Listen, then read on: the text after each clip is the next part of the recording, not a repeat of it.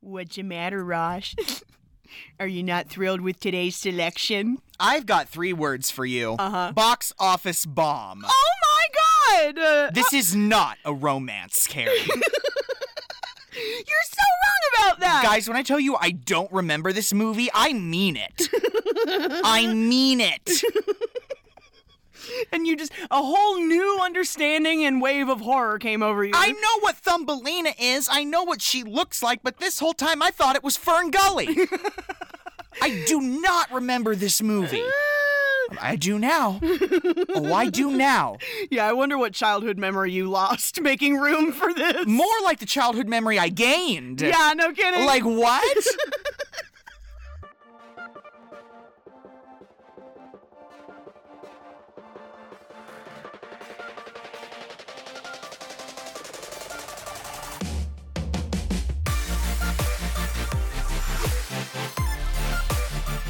Welcome back to Kicking and Streaming, where nothing is impossible if you follow your heart, or you'll get kidnapped. yeah.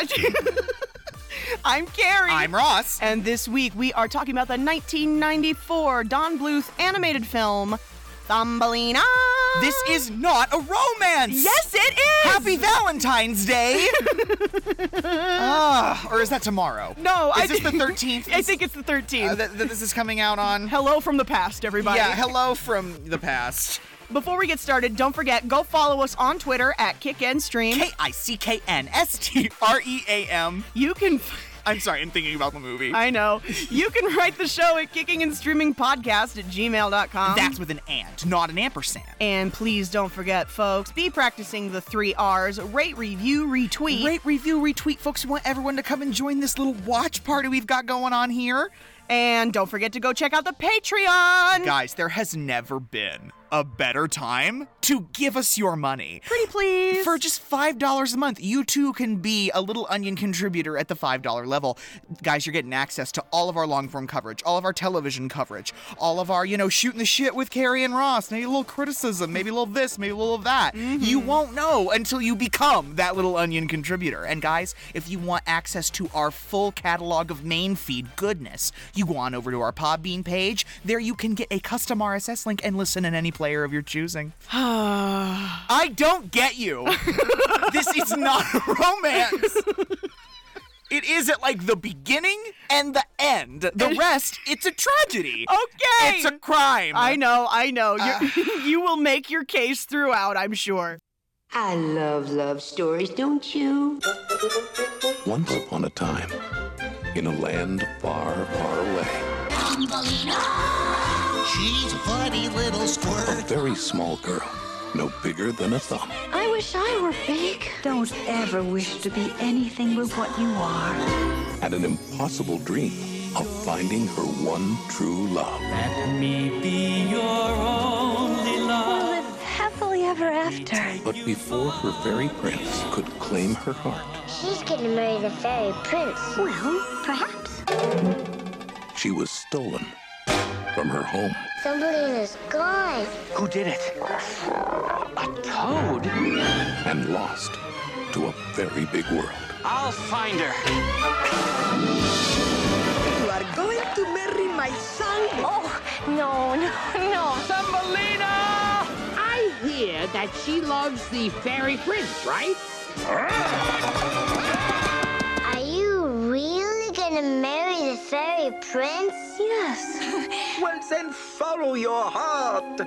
It will lead you home.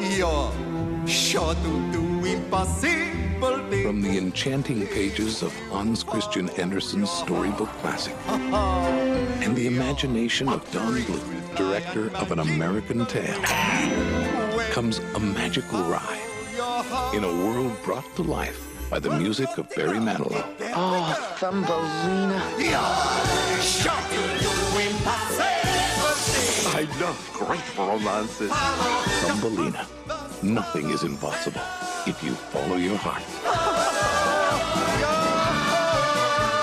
A lovely story.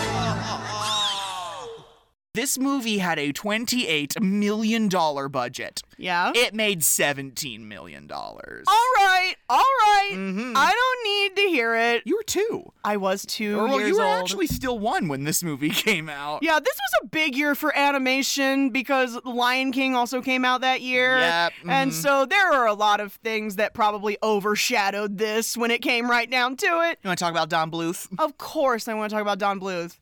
Don Bluth is a American film director and animator, also a production designer. You know how I love me a production designer. Oh, yeah, because Don Bluth movies, especially if they have humans in them, kind of look the same. Yeah, no, guys, he can only draw one leading man.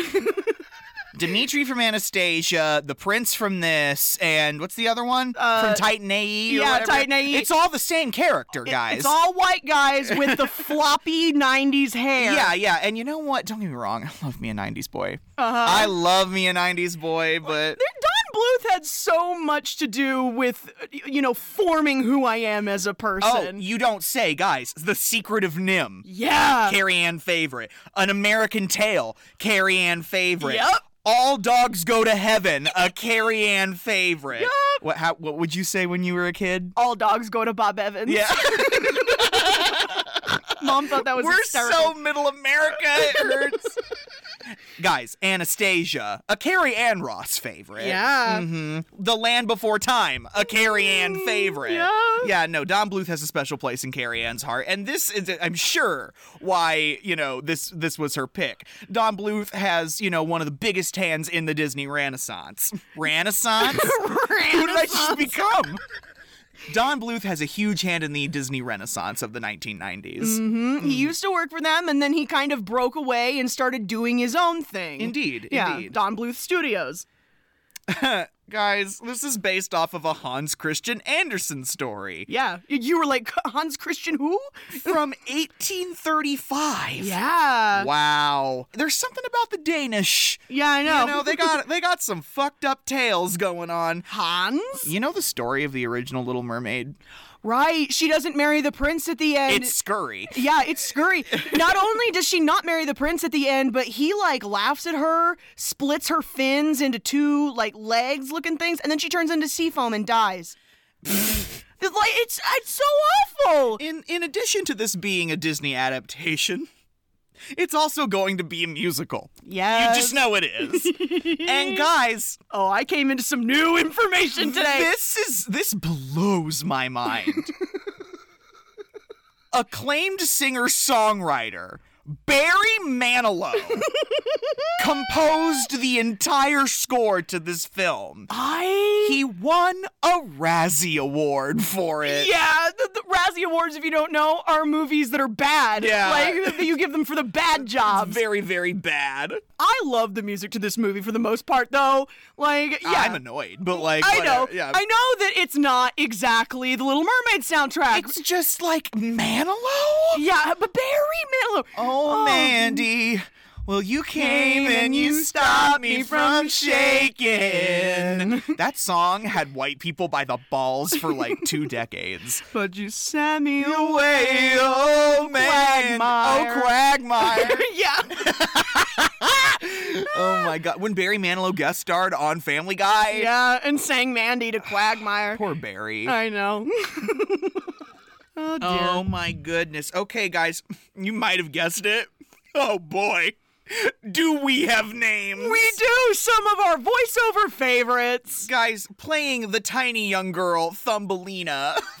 we have Jodie Benson. Speaking of the Little Mermaid. Yeah, I was gonna say a Disney legacy voice, Jodie Benson. She is the original voice from 1989's The Little Mermaid, the beginning of the Disney Renaissance. Yes, baby. Don Bluth was like, I know exactly who I want for this. Uh, J- Jodie Benson, I believe this is her first time visiting, kicking, and streaming. I love She's also the voice of Barbie in the Toy Story franchise. I'm tour guide Barbie.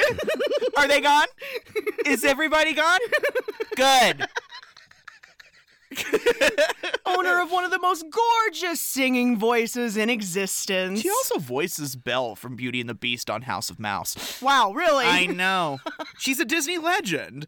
uh, Lady and the Tramp, Lady and the Tramp 2, Scamp's Adventure, Yep. Dalmatians 2, Patches London Adventure, Balto Wolf Quest. Yeah, why are you putting her in all the sequels? Yeah, I, she's also in Enchanted. Yes. She's Patrick Dempsey's assistant. Of course she is. Guys, voicing Prince Cornelius, the fairy prince, the Dimitri fairy. Yeah, the Dimitri Fairy. We have Gary Imhoff. Um, not very well known. He was Curtis Estabrook on Falcon Crest. For those of you who are above the age of 40. Yeah, in the 80s. Yeah, no. Oh my god. He's also Harry Osborn in the 1994 Spider-Man animated TV series. Hey. Yeah. I'm in love with his voice. I just kind of am. Uh, oh, he was in The Green Mile? Wait, really? Yeah. Who'd he play? Husband at Dell's execution. oh, okay. I, don't, I, I, I don't know. Listen, there were a lot of people yelling in that scene. Yeah. I don't I don't remember him in particular. Guys, voicing Grundle, the Toad. We have Joe Lynch. Um, Joe Lynch has been in other things. Yeah, he has. mostly from like the 60s. Yeah, no. He's just like He's just it's, he's a Spanish toad. Have you ever heard of anything called Charlton and the Wheelies? No, actually. It is an animated TV series from the late 70s. I believe you. Good on Good on you, Joe. Um fuck Grundle. Um, Oh no, yeah, Grundle's the worst. Uh voice Hmm. Oh, I know. voicing our narrator. our narrator character is Giacomo, the French singing swallow. I love Giacomo. I, fuck Giacomo. okay. and we'll talk about why. uh, we have uh, Gino Conforti. Ooh. Um, he's Felipe Gomez from Three's Company. great. Yeah, Great. absolutely. You're sure to do impossible things. I know, you're already sick of it. Voicing Berkeley Beetle. We've got Gilbert Gottfried here with us. Rest in peace. Yeah, rest in peace, guys. I'll talk more about the Beetle yeah, you will. when we get there. I know. Um, Gilbert's been with us at least once. well, he was Iago in Aladdin. We know that. yeah. Um, he's Krang Subprime in Teenage Mutant Ninja Turtles, Mm-hmm. and he was with us when we did Nick November. Very briefly, as the voice of the Aflac Duck featured in Lemony Snicket's A Series of Unfortunate Events, but the Aflac Duck is from the Aflac insurance commercials. yes. When he hits my clitoris. When, he's, when he reads Fifty Shades of Grey. Oh yeah. my God. I think that's a college humor. it is a college I- humor I- bit. Yeah, yeah. Guys, please welcome her to Kicking and Streaming, Miss Carol Channing, R.I.P. Aw, Miss Carol Channing. She's the one that talks like this. Yeah, the one who's like, I, on that Family Guy bit when she's like, I'm gonna bop you, young man. Guys, Carol Channing is thoroughly famous. Yeah. Like she got her she got her start on Broadway in things like Hello Dolly and Gentlemen Prefer Blondes and Thoroughly Modern Millie. Um, How upsetting that the song she sings in this movie won a Razzie. I know. I'm sure she was like, ooh. she sings the most memorable song from this movie. I know. Guys, Ugh. we love her as the overhead lamp, not the overhead fan lamp in the Brave Little Toaster saga. Oh my Or god. no, th- it- that's just Brave Little Toaster Goes to Mars. yeah, cause they because that's how they get there is from a ceiling fan attached to the bottom of a laundry basket. We, must yeah, do we have Brave to. Little Toaster this year. we have to. oh my god. Oh my god. Talk about talk about film of the absurd. All right. She play and she is voicing Miss Field Mouse. Fuck her. I know. Um, yeah, no. Ross hates everyone in this movie. But Thumbelina. But Thumbelina. Yeah, no, it, it- it's wrong. It's wrong what's happened to Thumbelina. Yeah.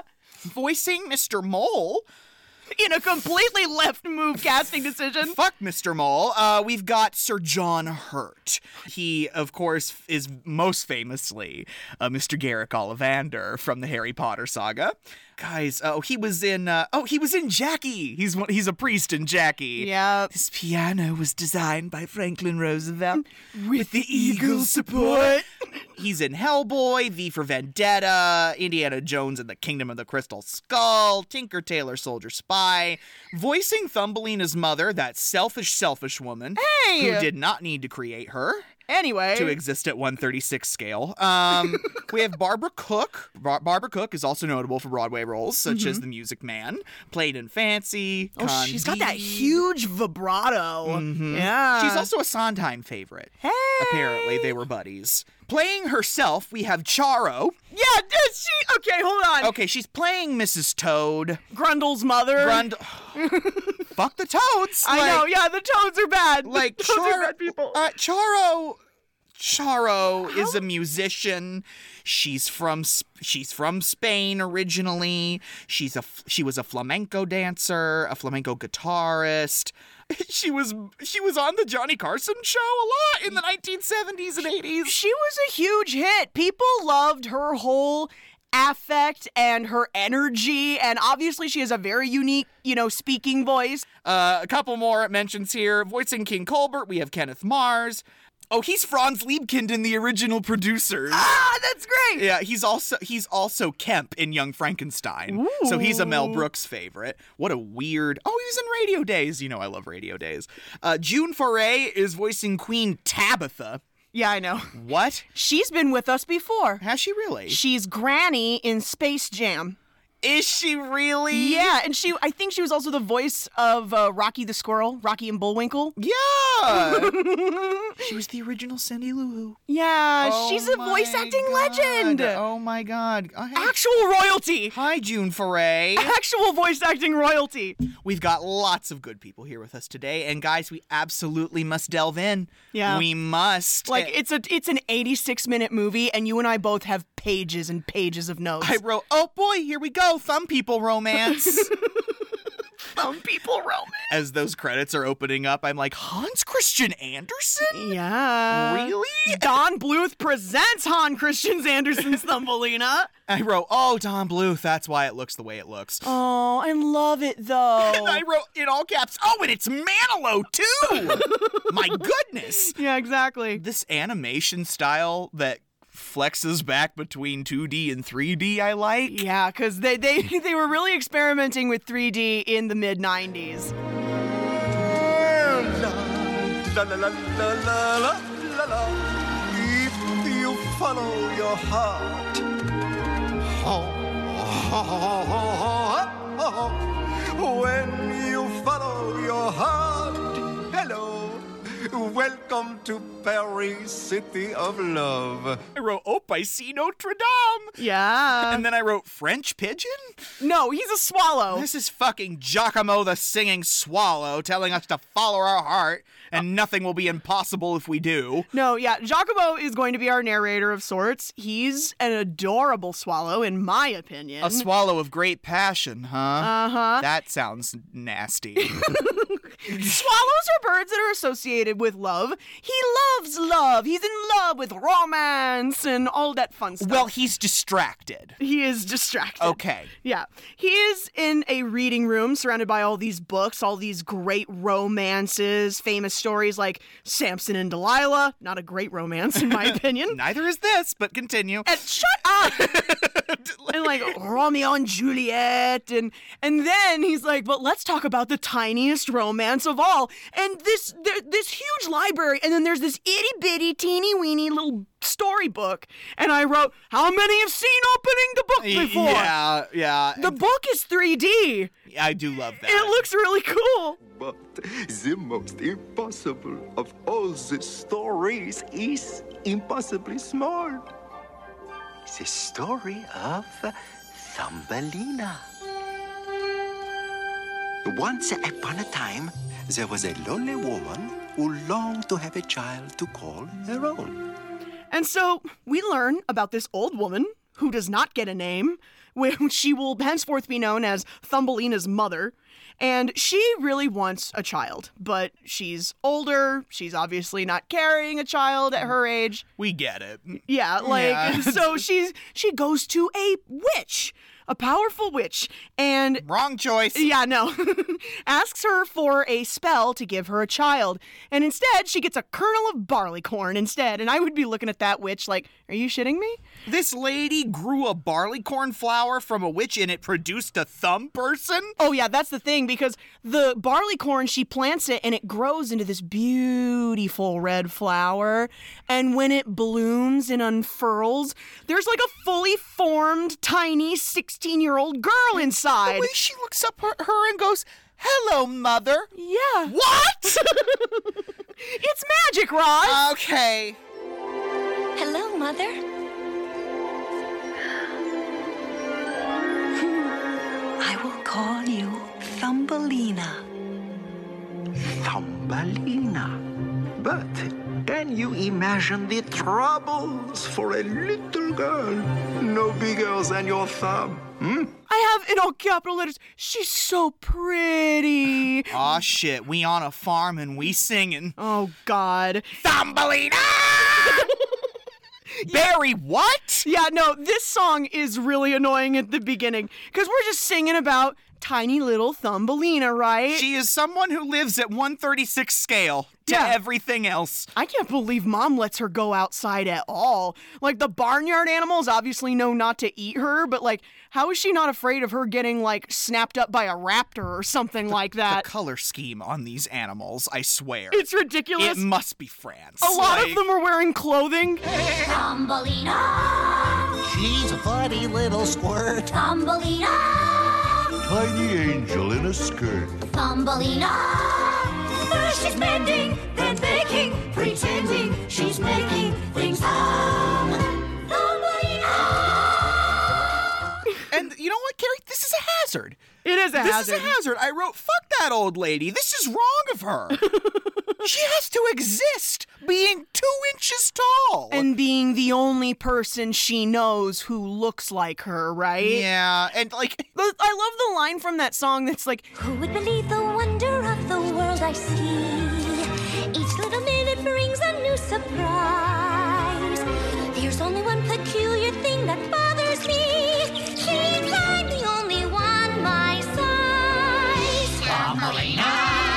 I love Jodie Benson. yeah, no, she's good. She, she, she does a great job. Like I know you're irritated through most of this, but doesn't she kind of put a balm on that irritated no, that's feeling? the thing, Carrie. I stand Thumbelina. Yeah. No, I'm here for her. Uh-huh. But not for anyone else. You've got a problem with every other person in this movie. I ju- I know, I right, know. all right, all right. And like you said, she wants to hear a bedtime story that night about little people, people who look like her, and thumb people. thumb people. So fairies. Yeah, no, this is where mom tells her about fairies. And it's really kind of sad because you get the sense that Thumbelina knows on some level that she's never going to be able to find love and have a person in her life because there's no one else that looks like her. We've already got singing animals wearing clothes, but the idea of fairies being real is just too much. yeah, I guess. she says, "I must be the only little person in the world.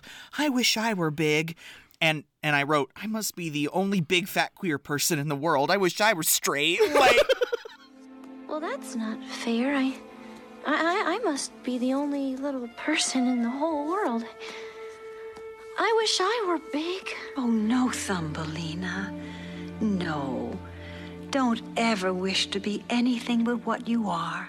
No, but listen, I know you don't like the mom, but I do love how the mom's like, no, no, no, you don't wish to be anything other than who you are. You know what? She's right, but she's also the product of dark magic. Okay, So- fine. Listen, Ross, many of us didn't ask to be born, okay? but she's here now. that bed is insulting. oh, no, because the mom obviously got a bassinet Yeah. expecting an actual baby.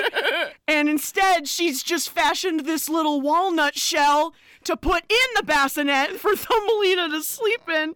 oh God, I feel a song coming on. Oh, yeah, because she's like, Mom, will you leave the book open next to me on the table so I can see the pictures? And, like, as soon as Mom leaves the room, she's out of bed again. Yeah. Looking at the pictures and daydreaming. This song is called Soon.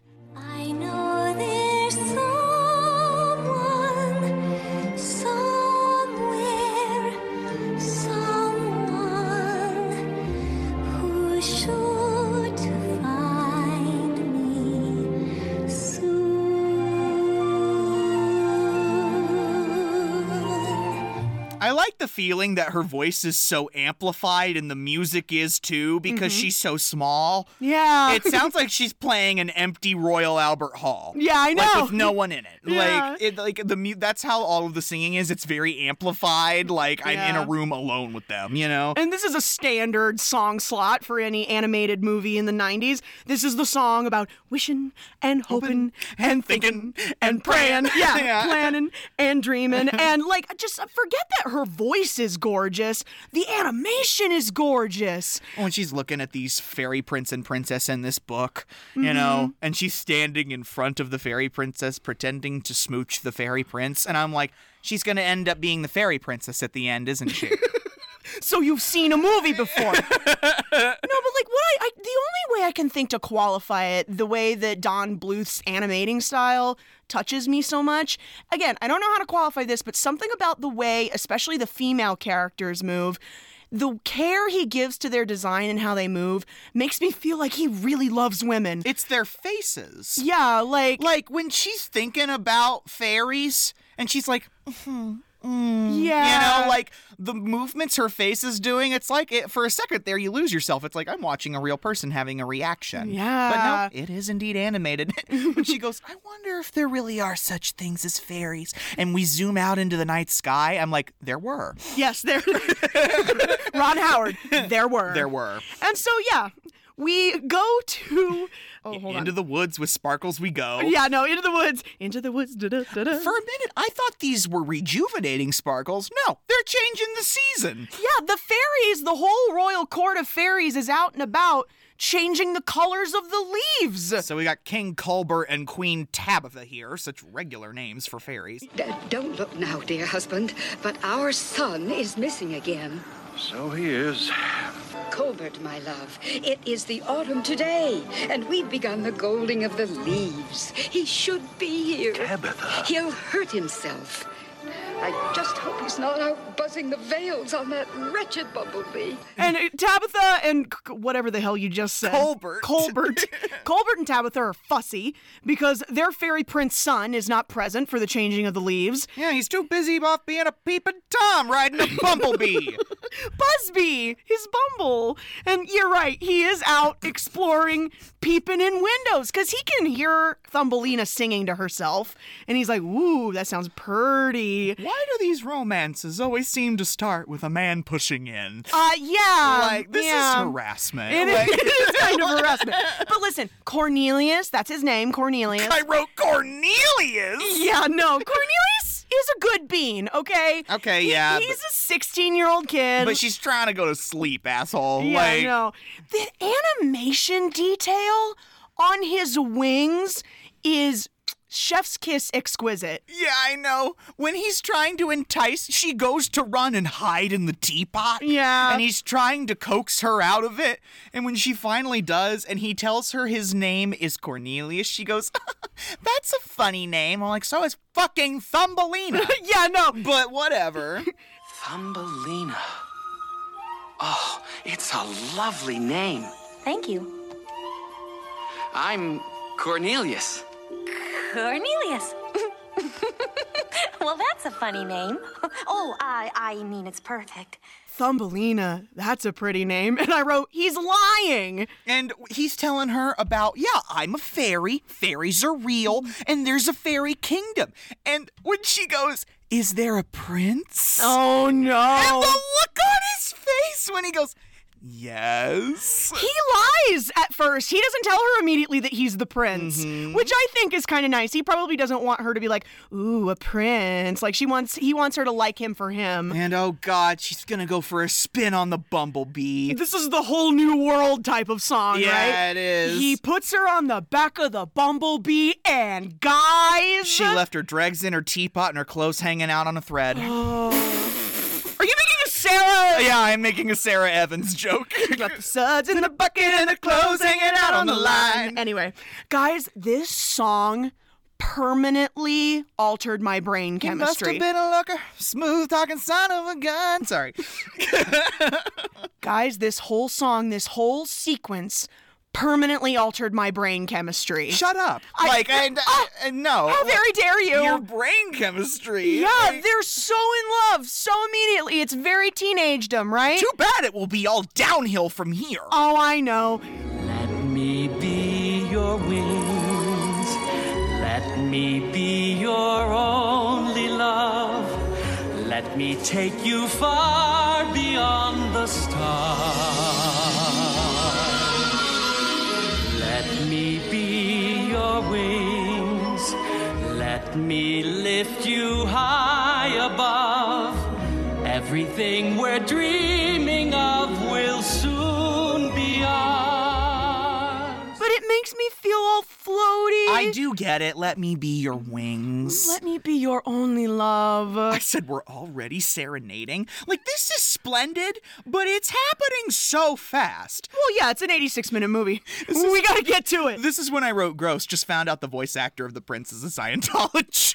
Oh, no, really? I know. You're gonna bring that up right now. I'm not gonna not ruin that for you. like even the animation is elevated. Like you could tell they spent a lot of time on these frames. Mm-hmm. And they're holding hands and looking into each other's eyes and touching foreheads and I can't stand it. We'll see the universe and dance on Saturn's rings. Heaven isn't too far. Heaven is where you are. Stay with me and let me be your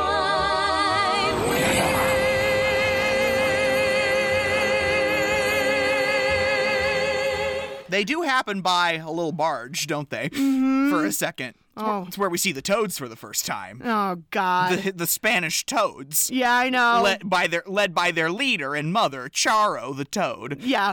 Ay, pero que voz más bonita. This voice is fantástica. Mom, I love her.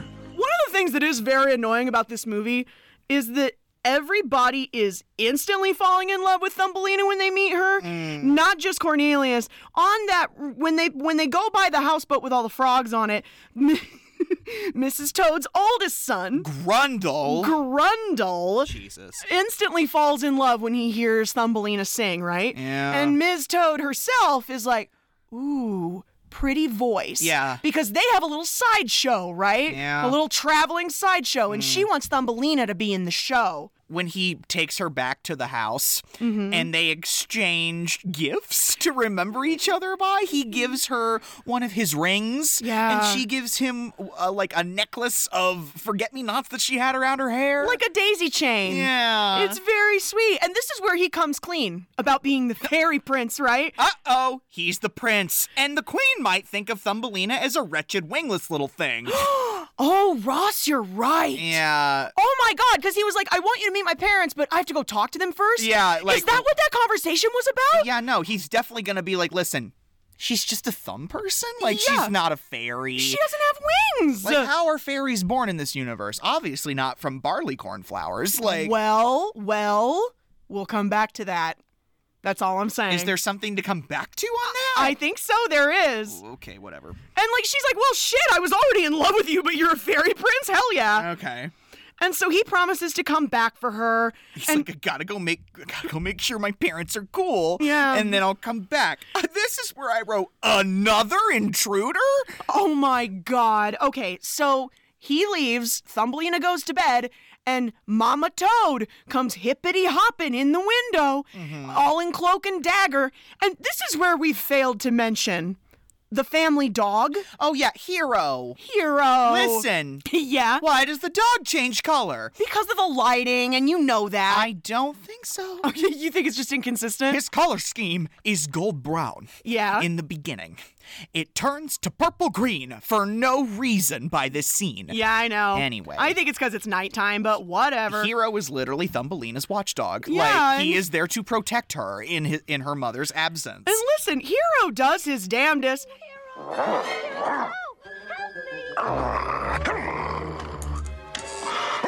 Pedro, a dog! Ay, Get away from me!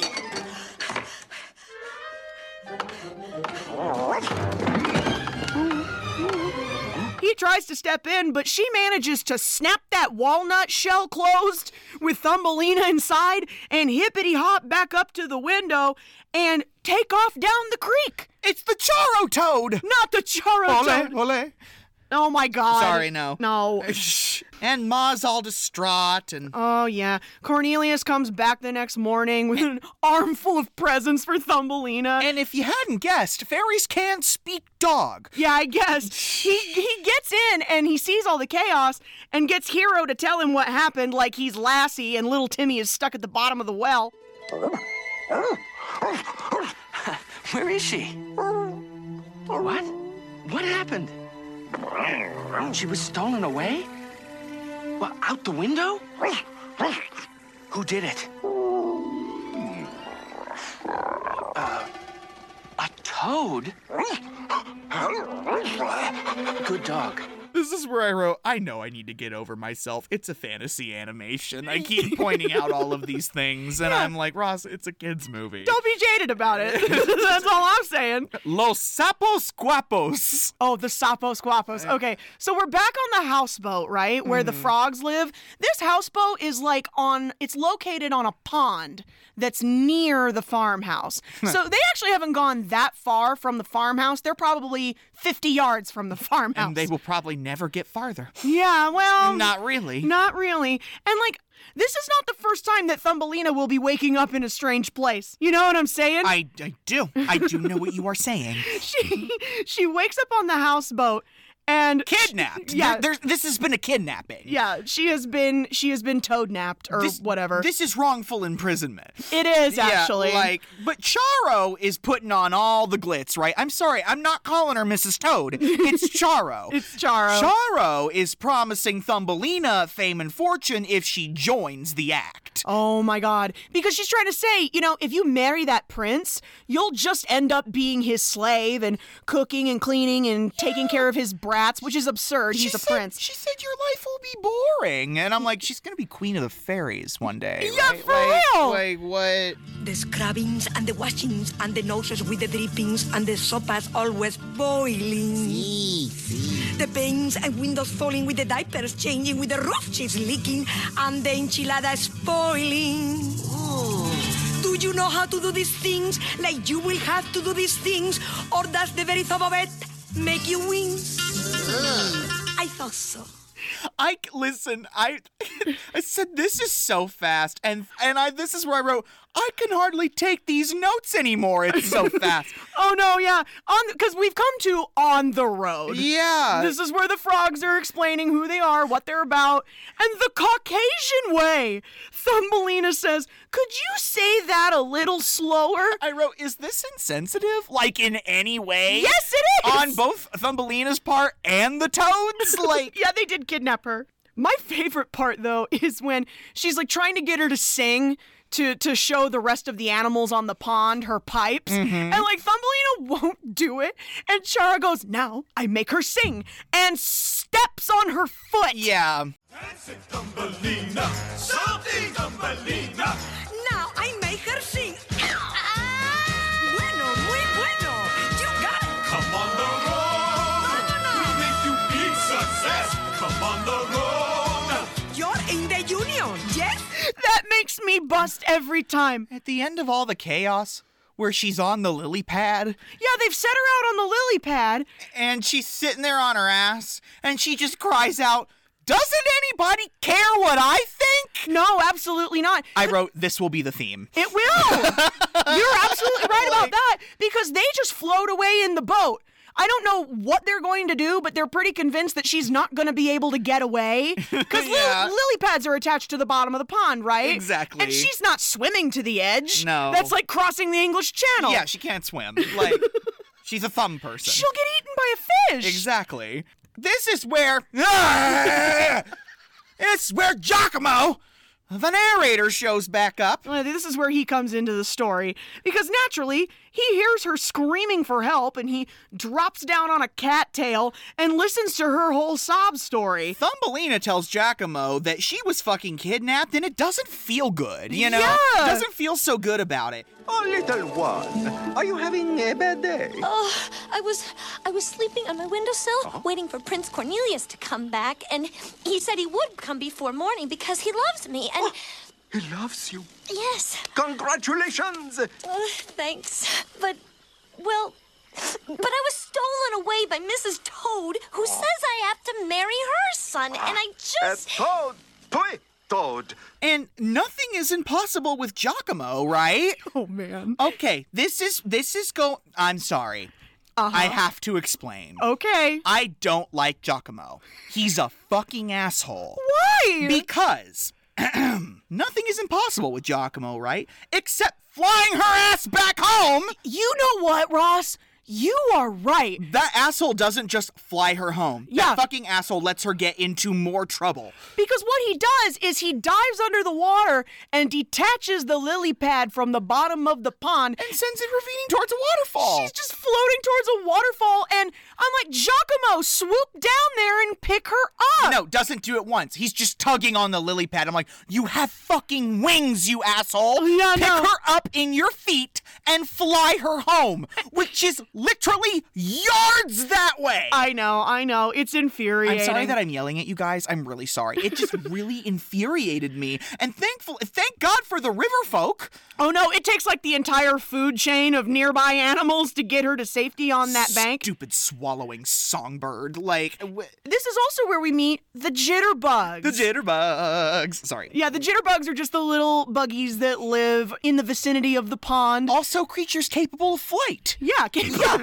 Fucking assholes. Well, they're not big enough to carry her home, and you know that. N- If they banded together, they could be Carrie. I wrote, do you see where I wrote? Literally, just fly her home. It's so simple.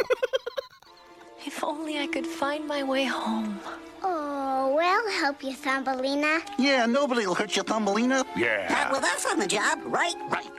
Oh, you are all very brave. Thank you, but I'm afraid I'll never see my home again. Why are we being so defeatist? And then I wrote not another song. Oh, now come on. She's despairing because she knows she'll never see her hot new winged boyfriend again, right? Mm-hmm. And like Giacomo tells her that he will find the Veil of the Fairies for her to get Cornelius and bring him to her so she can be rescued. No. Again, not to put too fine a point on this, but Giacomo could have just flown her. home. Literally, just flow her. Just literally, just fly her home. And guys, we get it. Oh my there God. would be no narrative. Yeah, if I know. Giacomo just did that. But- Giacomo will continue to be unhelpful. Yeah. For the remainder of this, Because his advice to her is what, Roz? nothing is impossible if you follow your fucking heart. You're sure to do impossible things if you follow your heart. your dreams will fly on magical wings when you follow your heart. This song is cute, okay? Follow your heart. Nothing is impossible. Just take her home. Trust your ticker, get there quicker, or you could just fly. Look, I feel so bad for this bitch. I know. She's been kidnapped by performing slaving toads. Now Yeah. she has a whole bug village who will not help her get home, and they're just singing at her. Oh no, the thing that I find hysterical about this song is that it turns into a can can number. All these tinier birds in wigs and skirts are kicking their feet. It's Don- amazing. Don Bluth is just like hard for a can can. Yeah, it's he it's in loves al- it. it's in almost every movie that he does. Where there's they're a singing and can-can. dancing, yeah. Yeah. Oh my god.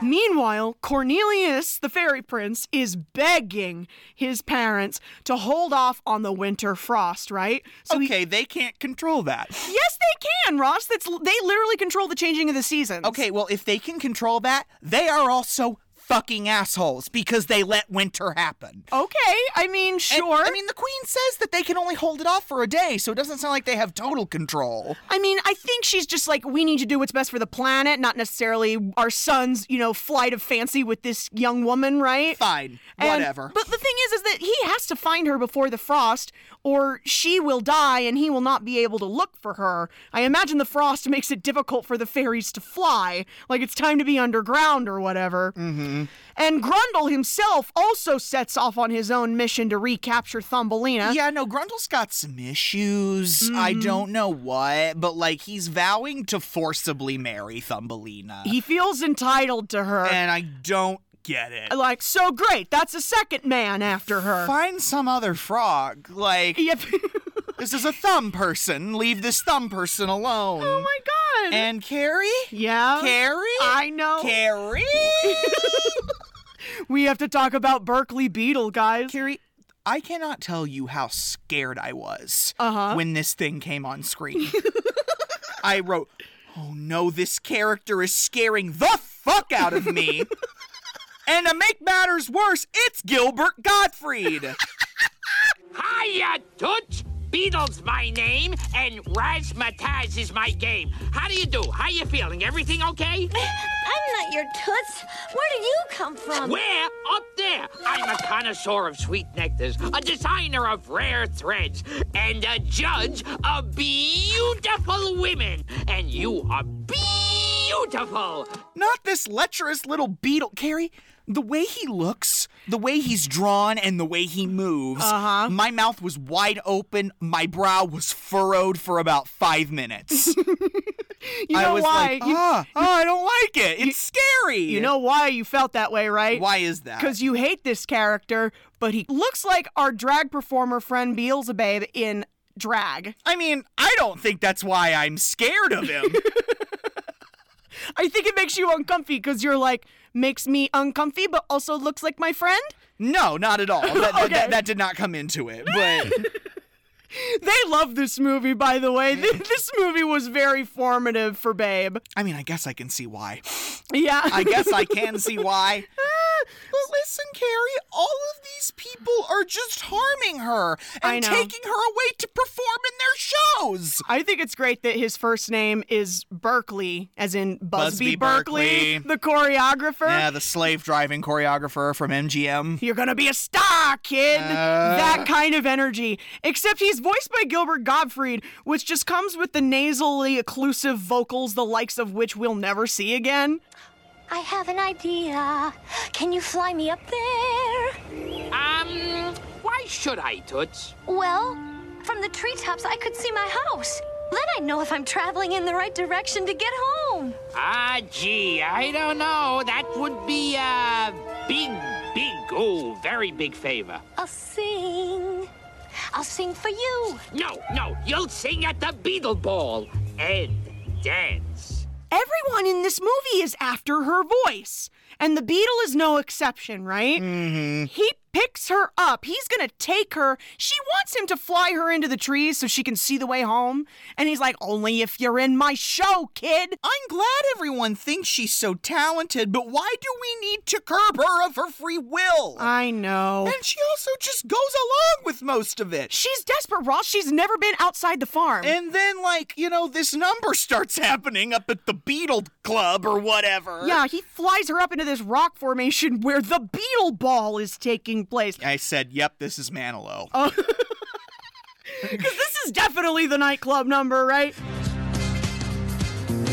Baby, it's the beetle ball, and bucks are crawling to get in. When they hear that beetle beat, those beetle feet'll start to spin. And how to cheer for you, my dear. You're beautiful, baby. Oh,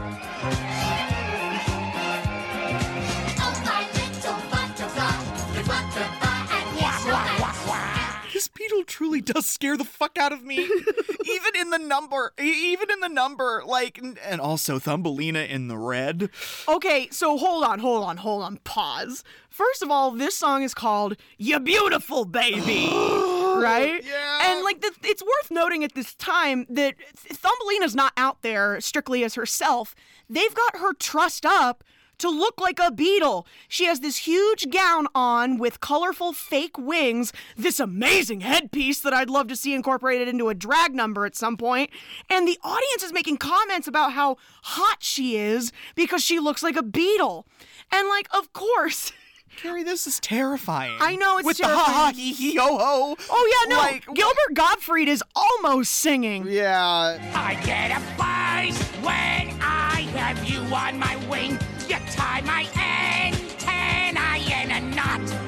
Now the room's reeling and I'm feeling so ha ha ha ha ha ha ha ha. Hot to trot. And then the thing is, is that he goes to pull her into a spin. And he's like, we gotta dance. And she's like, what do you mean? I can't dance. Like, I can't dance. I don't have any wings. And then she, he spins her, and the whole costume comes off. So now she just looks like a thumb person again, right? And then everyone immediately tears into her appearance. Oh, they turn on her.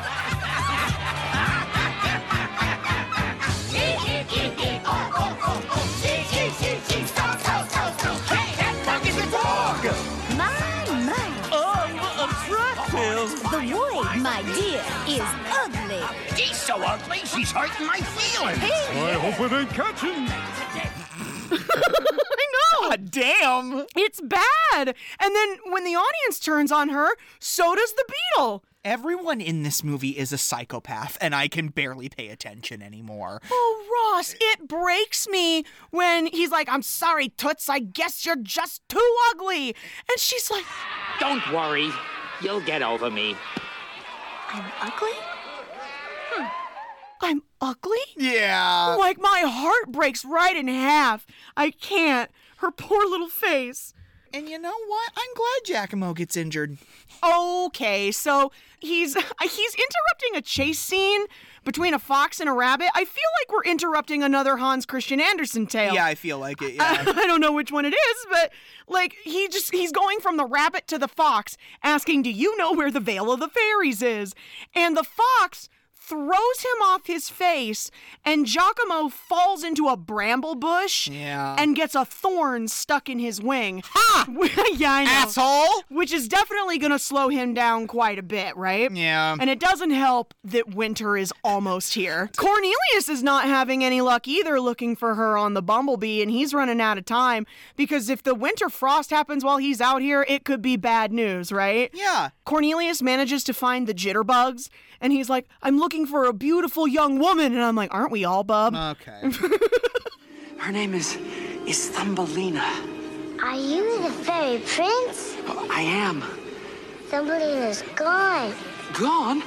Where? Where did she go? The beetle took her away. What? They're out there, somewhere. She she's out there? In that? There's a big toad after her, too. Meanwhile, Grundle has managed to learn about the beetle kidnapping Thumbelina, right? And he's already found the beetle and is interrogating him about her whereabouts. And this part makes me bust. You know, when s- animation and sound design come together in a perfect way Yes. and it makes you howl. Grundle is kicking the shit out of the beetle, and the beetle is trying to get out of this alive. So he's about to suggest using Cornelius as bait to set a trap for Thumbelina.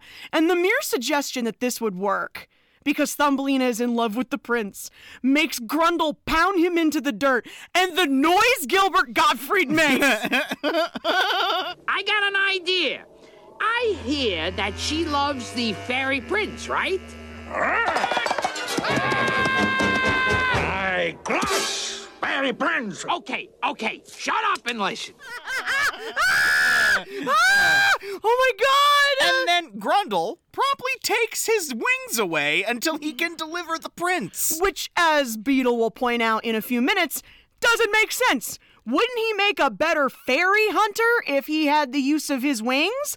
Also, he thinks he can get his wings back and just reattach them. It is. I With all the scotch tape that's laying around in the wilderness? Carrie, have you not been fucking listening? Anything is possible if you follow your fucking heart. But the beetle don't have one. You know that. Oh no. Giacomo is literally gonna poke a sleeping bear. yeah, Giacomo is trying to question a hibernating bear about the location of the Vale of the Fairies when winter starts, right? I wrote, Winter is here. Bye, Giacomo! like all at once, icicles come down from the trees, everything's cold, and I just, oh man, Giacomo's gonna have a very tough time from here on out. Because the cold winter wind is making his wing hurt, and he's gonna get stuck out here, guys. I'm just letting you know. Cornelius also runs into trouble when Busby the Bumblebee crashes, and Cornelius falls into the pond. Yeah. And I love these animation stills because he's like, oh shit, oh shit, gotta get out of here. And he is almost to the surface. He gets one fingy out of the water.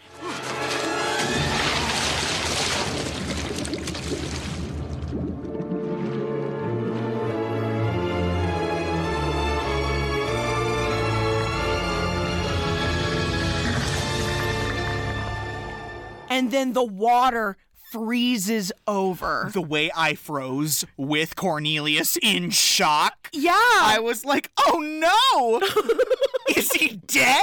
Yeah, I have oh no. And, th- and then the way his forget me not necklace falls on top of the frozen water blows away.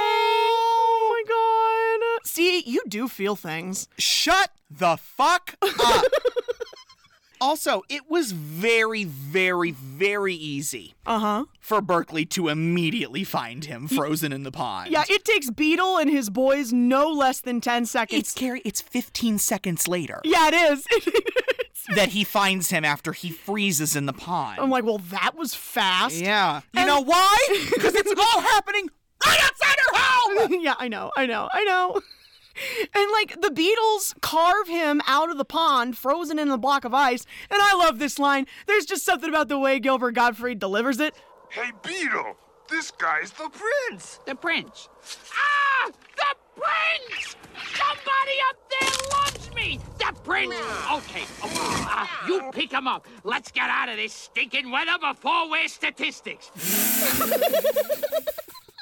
Before was statistics. Also, you can also catch the way the beetle is being casually racist about toads yeah.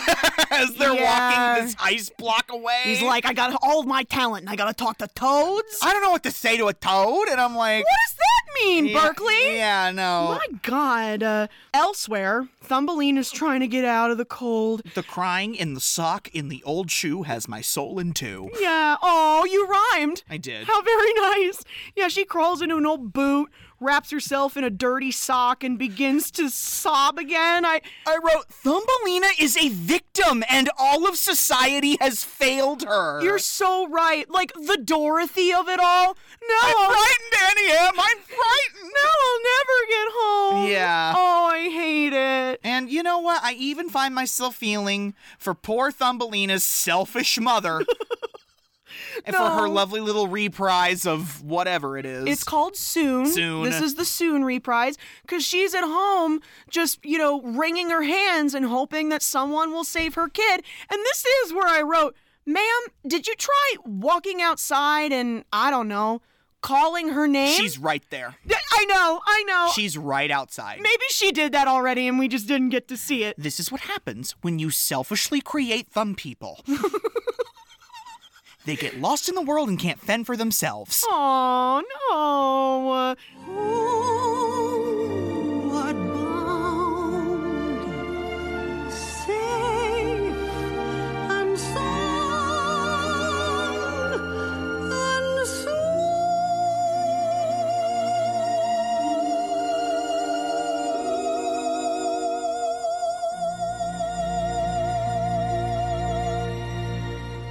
I do love the emotions that come through while watching this. I just can't get over the fact that she's not out there in the snow looking for her kid Why do the color scheme of the animals keep changing? because of the lighting. We we cannot keep having this conversation. I d- okay. well. Thumbelina wakes up in another strange place. I wrote, oh, perfect, Carol Channing mouse. she just keeps getting kidnapped, bud. Carrie, no, that's the thing. At first, I'm delighted. At Miss Ms. Field Mouse. I like Mrs. Field Mouse. I was like, oh, thank God. Finally, someone who's actually helped her, someone who has brought her in from the cold, saved her very tiny life. Yeah, from dying of frostbite, making her food and keeping her warm. And I'm like, okay, we're safe here. She was not. Yeah, because like the Miss, uh, first of all, Mrs. Field Mouse knows everything about her already, and I Which is sus. I don't understand how she knows every everything about her already. She even knows that she was engaged to the fairy prince. That is so sad. What? That he was found stone cold frozen dead in the snow. No. But of course you knew that. No. No. Cornelius? No. That is so sad. No, it's not true. No! She also thinks it's a good idea to tell Thumbelina that the fairy prince is frozen to death. She tells her Cornelia's dead, and I wrote, "Bitch, Yeah, are you like- kidding me?" Yeah. and the way Thumbelina starts to sob, and Miss Field Mouse just wants to blow right by that, like the hell with her emotions, right? She- Yeah, she's, she's already like, "Oh, trying to move her on. There'll be another man. It'll be fine, darling. And speaking of another man, how about the one right down the tunnel from me, Yeah, right? Let's go visit Mr. Mole. Take him corn cakes. Hey, Mr. Mole loves his corn cakes. And like, I just Mr. Mole is indeed a mole. He's very rich. Hmm. He has stolen a great amount of jewels and money from the surface world. yeah, miserly is the word that comes to mind. I also wrote, oh no, now she's blaming herself. Yeah, because she's like, Cornelius was out looking for me. yeah, And he died. It's so sad. And she's like, all right, I'll go visit Mr. Mole with you. And when we go to visit Mr. Mole, I love this line. How do you do, Miss Thumbelina? Pleased make our acquaintance. Uh, how, how do you do, Mr. Mole? Come in, come in. And don't touch anything. These are my things. We brought some corn cakes for you. Just you try one, Mr. Mole. Ooh.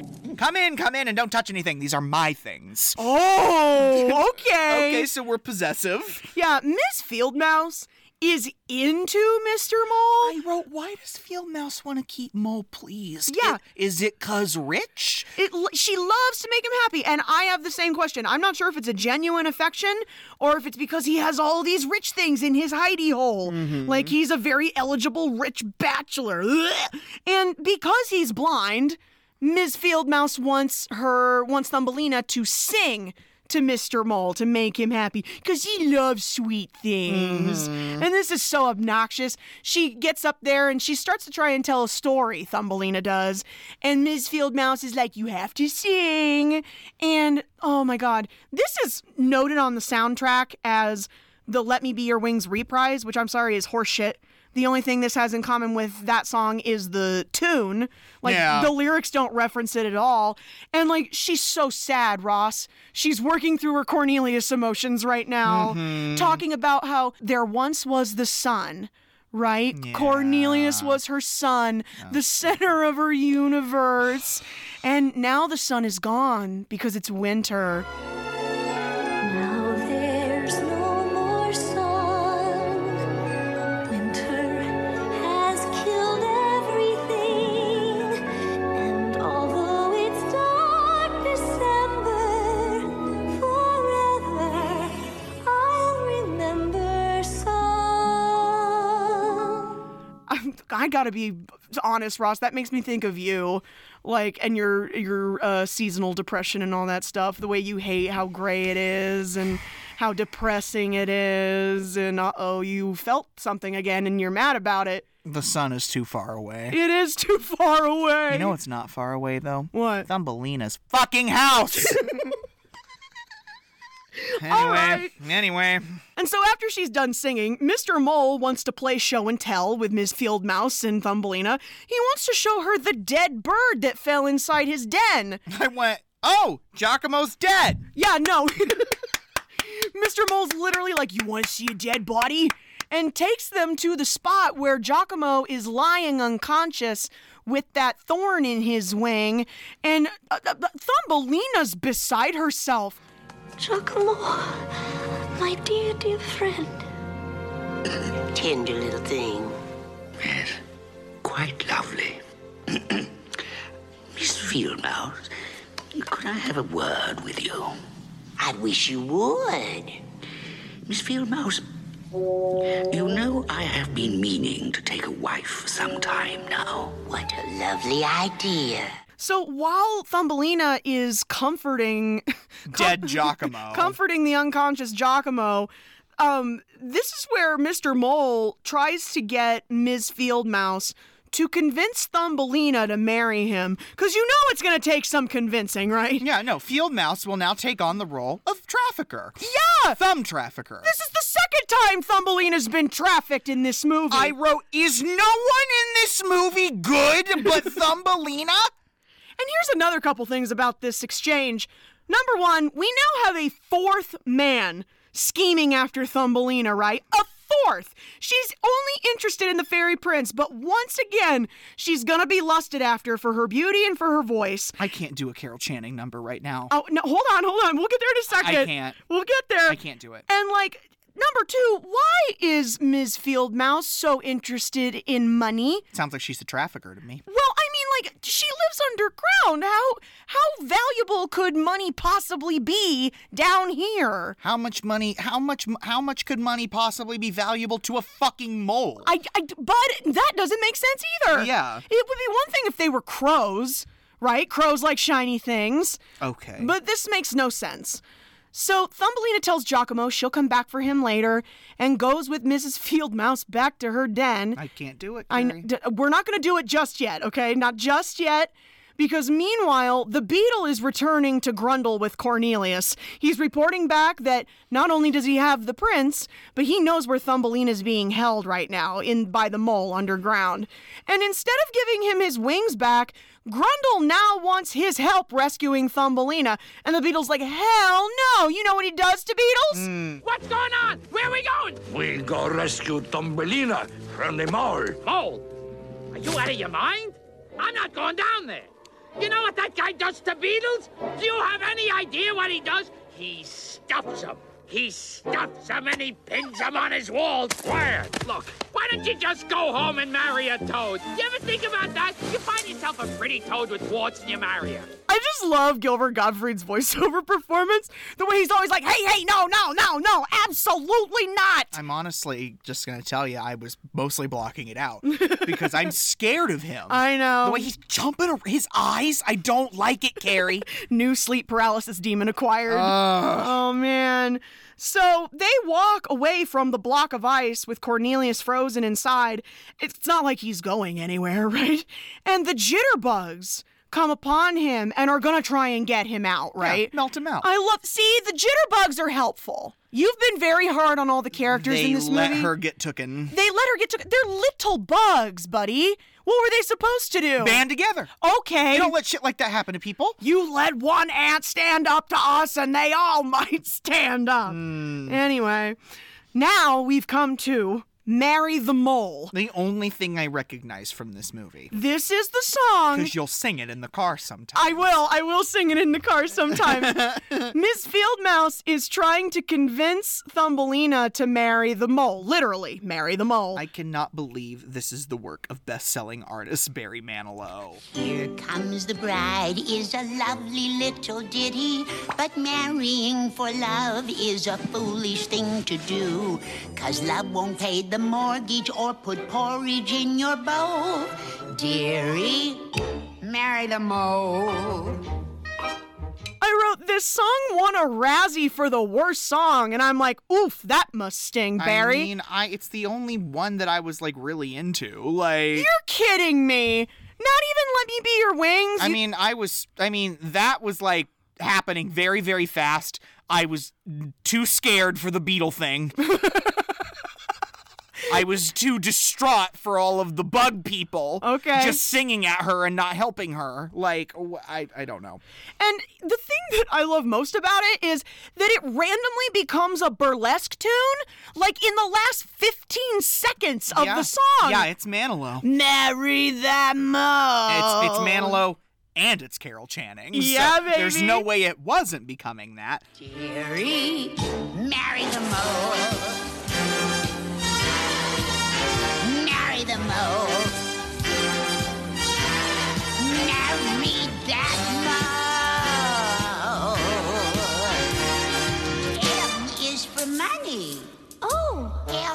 E E. the moment that Gavin thought it was appropriate to tell me that moles have barbed nether regions. And he was like, she's going to have to Uh, watch stop, out. Oh, Stop. I'm stop, like, Stop. Stop. Stop. Stop. stop. What? Yes, moles have barbed uh, barbed members. Excuse me? Yeah, no, uh, seriously. Barbed penises. Yes. Like ducks have screw penises? Yes. Yes, they do. That's so unpleasant. I know, isn't ev- Especially for lady moles. Yeah, isn't evolution disgusting? Why barbed? I don't know. Well, then why would you tell me that if you didn't have an explanation? Mainly to haunt you, honestly. because if I have to know it, you have to know it too, all right? Welcome to the terrible. club. You're terrible for suggesting this movie. I love this movie so much. Keep going, please. in my blood. Thumbelina goes back to Giacomo that night with a blanket, and she's just kind of talking to his unconscious body about how, you know, if she can't have Cornelius anymore, maybe she should just go ahead and marry the mole. It's not like she thinks she's ever gonna get home again. Why would she? Per your entire argument, no one has helped her. And when she kneels down by him Uh-huh. and says, I'm so sorry for all of the trouble I have caused you. I'm sorry for all the trouble I've caused you. I know now. There's no place in this big world for little people. We. We cannot do impossible things. Perhaps I should marry the mole. But even the notion, like just her mentioning aloud that she might marry this mole, it completely rouses him from his stupor. yeah, no, he revives and then he's. I know. She pulls the thorn out of her. Yeah, he she has to do it though. He can't do it himself. He doesn't have fingers, He Ross. couldn't fly her home, but she has to take the thorn out of him. I know, I know. And he jumps to life with a renewed sense of urgency because he doesn't know anything about Cornelius being gone, right? And she is trying to tell him, and he is not listening. Get on my back. Get on my back. I will take you to the green forest. Be realistic. Cornelius is gone. I will find him. Remember, you should do impossible things. Stop! Stop it, Giacomo! Your heart. Bon voyage, mon ami. Bon voyage. The way you're shuddering with rage over there. I hate Giacomo. I know, I know. He's an asshole. I it's almost like I'm blaming Giacomo because he's the narrator. Yeah. It's I- like he's putting her in this situation so he can have a story to tell. I know, but the narrator doesn't write the story. He just tells the story, okay? He's so angry. I'm about out of notes. I know you are. I know you are. You probably got too angry to see straight. Literally keep going. Okay, all when she right. goes, "Oh Giacomo, stop torturing me." I'm like, yeah. Yes. Chef's kiss. "Oh, Literally. So the jitterbugs have built a little campfire underneath the block of ice to try and free Cornelius from the ice block, and he's slowly starting to melt, right? Yeah. And not a moment too soon, because a five, six, seven, eight Thumbelina's about to marry the mole. "Oh no, we're marrying John Hurt." I oh no. Uh, can we talk about the fit and the hairstyle for a I'm second? sorry. The wedding scene is making me laugh the way it's animated. Yeah? Anyway, yeah. Well, her fit. I'm sorry, her hair's a different color. You think it's a different color? It's lighter. okay. It's not orange anymore. all right, but like the way it's split into pigtails, her hair's so long, right? She looks the worst she has the whole time. Well, she's also incredibly sad, bud. She's about to marry someone she doesn't love. We're not talking about her face. We're talking about her fit. okay, all A- right. am I right or you're, am I eh, right? You're right. The way these these pigtails are segmented, and they almost look like bug feelers, right? Yeah. And she's walking down the aisle, and she's sobbing. And this is where I need to tell you that this movie ends so quickly. I, I know. So- I, I know. Try to stay with me here. Matter of fact, I'm gonna put my phone down. Okay, you know, just let me carry you through this. Um, I wrote, I'm at my wit's end here. You're right. I was like, She is walking down the aisle and still daydreaming about Cornelius. She gets up to the altar and is seeing his dreamy, handsome face and the melted wax of the candle. Oh, my heart. Do you take this uh, mole to be your lawful wedded uh, husband? Do not forget me. Forget me nots. Oh, I'll never forget you. Never. Never, never, Speak up. never. Never.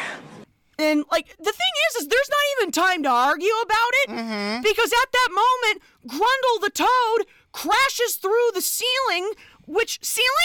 Oh, yeah, I know. We're underground. Oh, no, the toad's here. Oh, the toad is here, and she is sick of him. She's not even stopping to listen to him talk about Yeah, it. yeah. She's just like, no, I know, marry you. I am going home. She's sick of it. She's as sick of it as you are. at I'm this glad point. she fucking took shit by the reins. Like, finally. She's like, fuck this shit. I'm out. I'm glad she's finally sick of it. Like, And of course, the beetle is here too. Speaking of being sick of things, he's trying to keep her from leaving the wedding hall, but she just blows right past him too, leaves the den. She's gonna try and escape to the surface. Yeah, through his jewelry hole. Yeah, stop. Please do not call it a jewelry hole. Stone hole? Rock hole. Think of all the ways that you could decorate a hole. Dearie, marry the mole. I'm sorry. please. I know. Please fuck off. I'm prolonging. I'm prolonging this, and I'm sorry.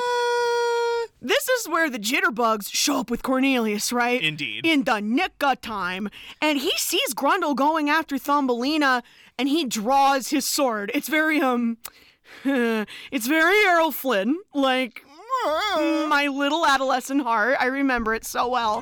Thumbelina. She body That's the toad we've been telling you about. We meet at last, Mr. Toad. Harry Prince! No! You killed him. Grundle disarms Cornelius, right? Almost immediately, like Almost immediately. It's a little embarrassing, Cornelius. And Cor- he tries to walk past Cornelius, like literally walk over him. And Cornelius grabs him by his froggy ankles, and they trip and fall over the edge of that bridge into the nothing. I'm like, what's down there? We're underground.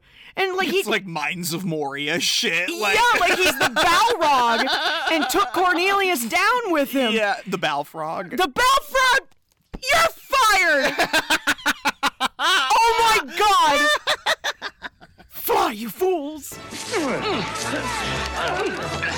me go! Thumbelina. And yeah, Cornelius just disappears into the darkness. He can fly, he's gonna be fine. Yeah, no. I wrote the same thing. I'm like, what kind of death fake out is this? Yeah, he no. can fly! Sorry.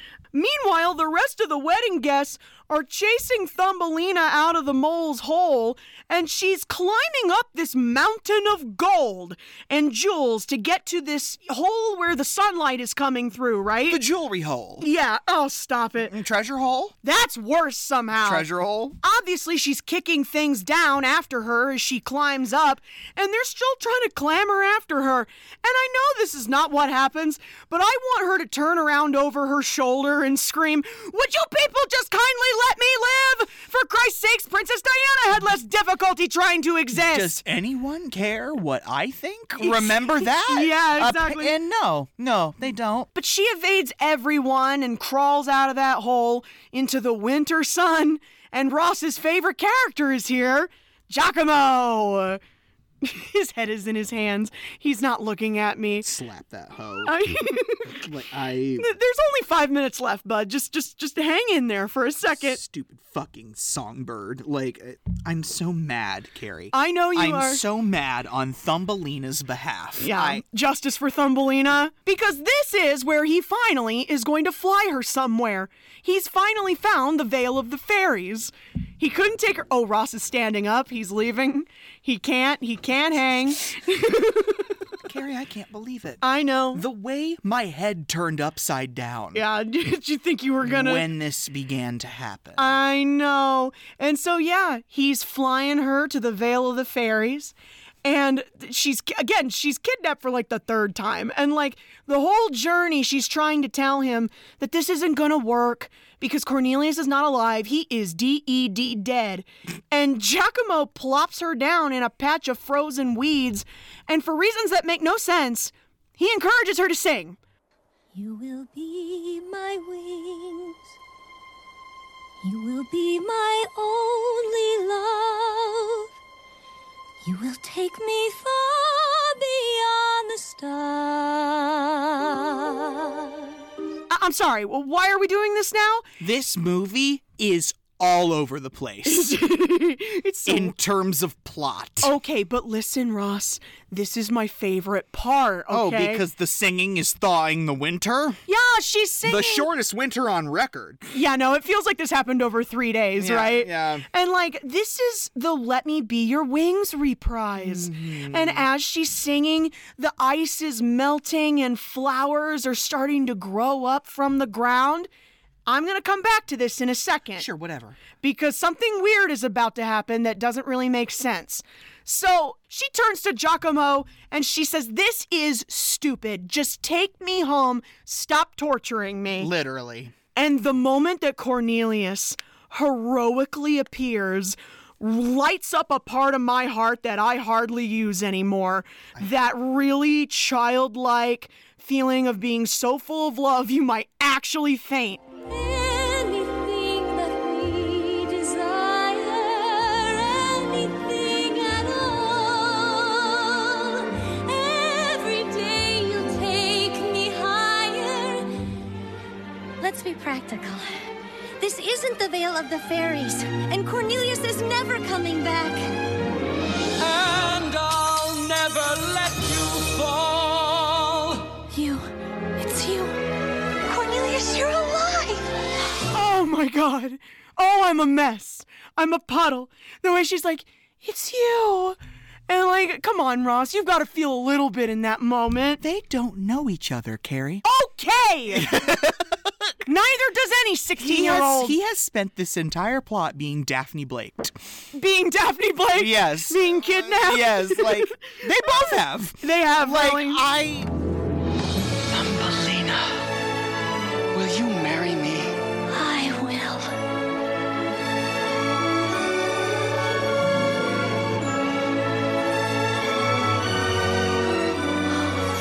Wings. I have wings. My very own wings. And the thing is, guys, when I was a kid, I just kind of always assumed that through fairy magic, Cornelius gave her wings. uh-huh. Yeah, because she all of a sudden has wings. Yeah, she goes, I've wings! Yeah. But here's the thing I think she's been a fairy this whole time for two reasons. Number one, Mm-hmm. do you remember the illustration of the witch that gave the mom the barley corn? I do. She's described as a witch, but she really looks more like a big fairy, Mm-hmm. like the blue fairy from Pinocchio. And then at the same time, why is the singing making spring come? Oh yeah, you're right, Carrie. You're right. Yeah, the singing does make the, the the season change, and the fairies are notorious for being able to affect the seasons. because she is 16 so if if you know i don't know how fairies come into adolescence Well, they're obviously born from barley flour corn or barley corn flour or whatever. yeah and so maybe this is just the age when you get your wings maybe cornelius hasn't had his wings very long i don't know if boys develop earlier or not but Oh my god. So yeah, she she's a fairy now. Not only does she get to be around people who are her size, she has wings now. And then I love it because we cut to the wedding scene and it's it's taking place over the creek right outside the farmhouse. Mother and all of the barn animals are just crouched over the creek watching them get married. They're walking down the aisle on a rainbow, can you stand it? I know. I just love it. I bet mom's the first human to ever have that privilege witness a fairy marriage.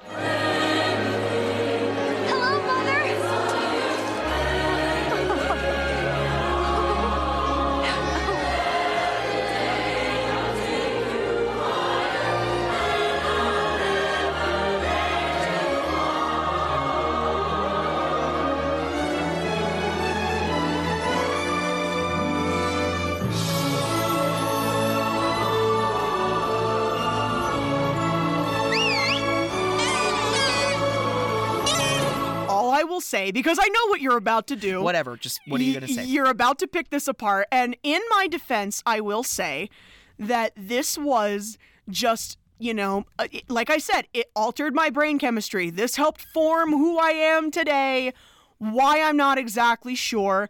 It has a lot to do with that song. Let me be your wings because it just it makes Mm-hmm. It a- inspired those romantic feelings in you. yeah, and, Okay. and it's just like every time I fell in love, that was a song I came back to. Okay. So it's associated with a lot of good feelings for me.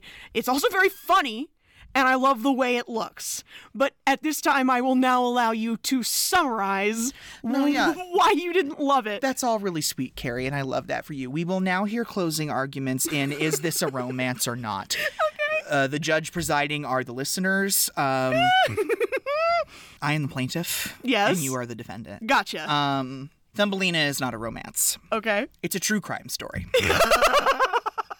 or, uh, not true crime, but a fiction crime. It's like an episode of SVU. Yeah, no, listen. Um, Thumbelina was a victim of uh, human trafficking or Or- fairy trafficking, I guess. Fairy Um, trafficking. Listen, um, society failed her. um, she was kidnapped four times. She was. Um, three, three or four times, and no one helped her. No one Yeah. adequately did. And I think people who should be charged with the crime in this case include her mother. Um, For gross neglect. Yeah, for gross neglect. Um, I think that fairy government has a part to play in this, uh, giving Prince Cornelius his role. I think that uh, Berkeley Beetle and Grundle the Toad and Charo, yeah, the Bug People, and um, Mrs. Field Mouse Leave the bug people out of it. and Mr. Mole. Also, for uh, yeah, uh, forced marriage is an Yeah. Mm-hmm. element of this tragedy and this crime. Also, kidnapping, wrongful imprisonment. I think there should be a crime for forcing someone to perform. Oh yeah, like they're a trained monkey. Slave labor. Sla- oh, there you sla- go. Slave labor. There it is. I'm not gonna call it slavery, but yeah, it's uh, you know yeah, it's forced labor with no um with no pay. The romantic subjects, the prince and Thumbelina, um, they do not know each other. They spend most of the film apart, I understand. with him looking for her in a deadly approaching winter. Uh-huh. Um, yeah, no, th- th- this was a crime. what happened to Thumbelina? Um, it was wrong. She does not feel romance except for at the very beginning and at the very end. All of the middle is a survival story because she's being trafficked across the creek bed just outside her house. Yeah, I know. I and know. Giacomo. Yeah. Giacomo. Yeah. Listen, Carrie. Uh huh. You're right. I need to get over myself. Uh-huh. It's a kids movie. Yeah. I will concede that. It is a kids movie. It's not a romance. All right. We'll just have to agree. to Happy disagree. Valentine's Day, everyone. Happy Here- Valentine's Guys, Day. I'm kidding. I, it's, it's a fine movie. It, it is splendid and the music is nice, but I understand why it bombed. I understand why it bombed, but I'm glad it holds a special place in your heart, and I'm glad we've covered it because that was fun. It was. That was a fun coverage. I am not gonna lie, as mad as I was, and still am on Thumbelina's behalf. That was still a lot of fun. Hashtag justice for Thumbelina. Justice for thumb people or fairies or Yeah, whatever. She is a fairy. Back when I was a wee thumb and didn't have me wings, you know. Uh, Sada, I hope you're listening. And I- Yeah. if you're mad at me for being mad, I get it. You're not my supervisor. All right. I just became Cheryl. Yeah, you did. I can't breathe. we have to get this done. Oh my god.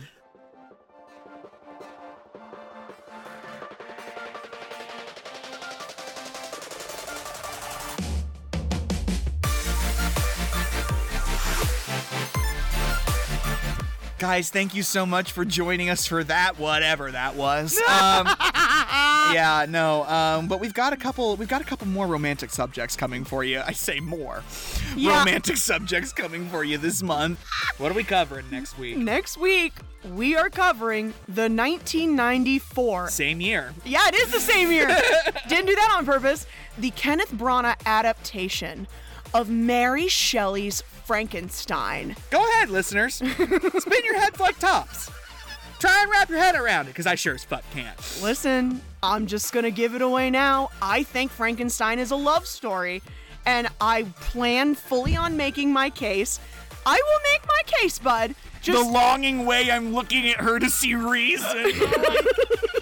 So look out for that next week, guys. In the meantime, you can go follow us on Twitter at Kick and Stream. K I C K N S T R E A M. You can write the show at kicking and streaming podcast at gmail.com. That's with an and, not an ampersand. and don't forget, folks, if you want to hear us argue about movies some more, practice the three R's rate, review, retweet. Rate, review, retweet, folks.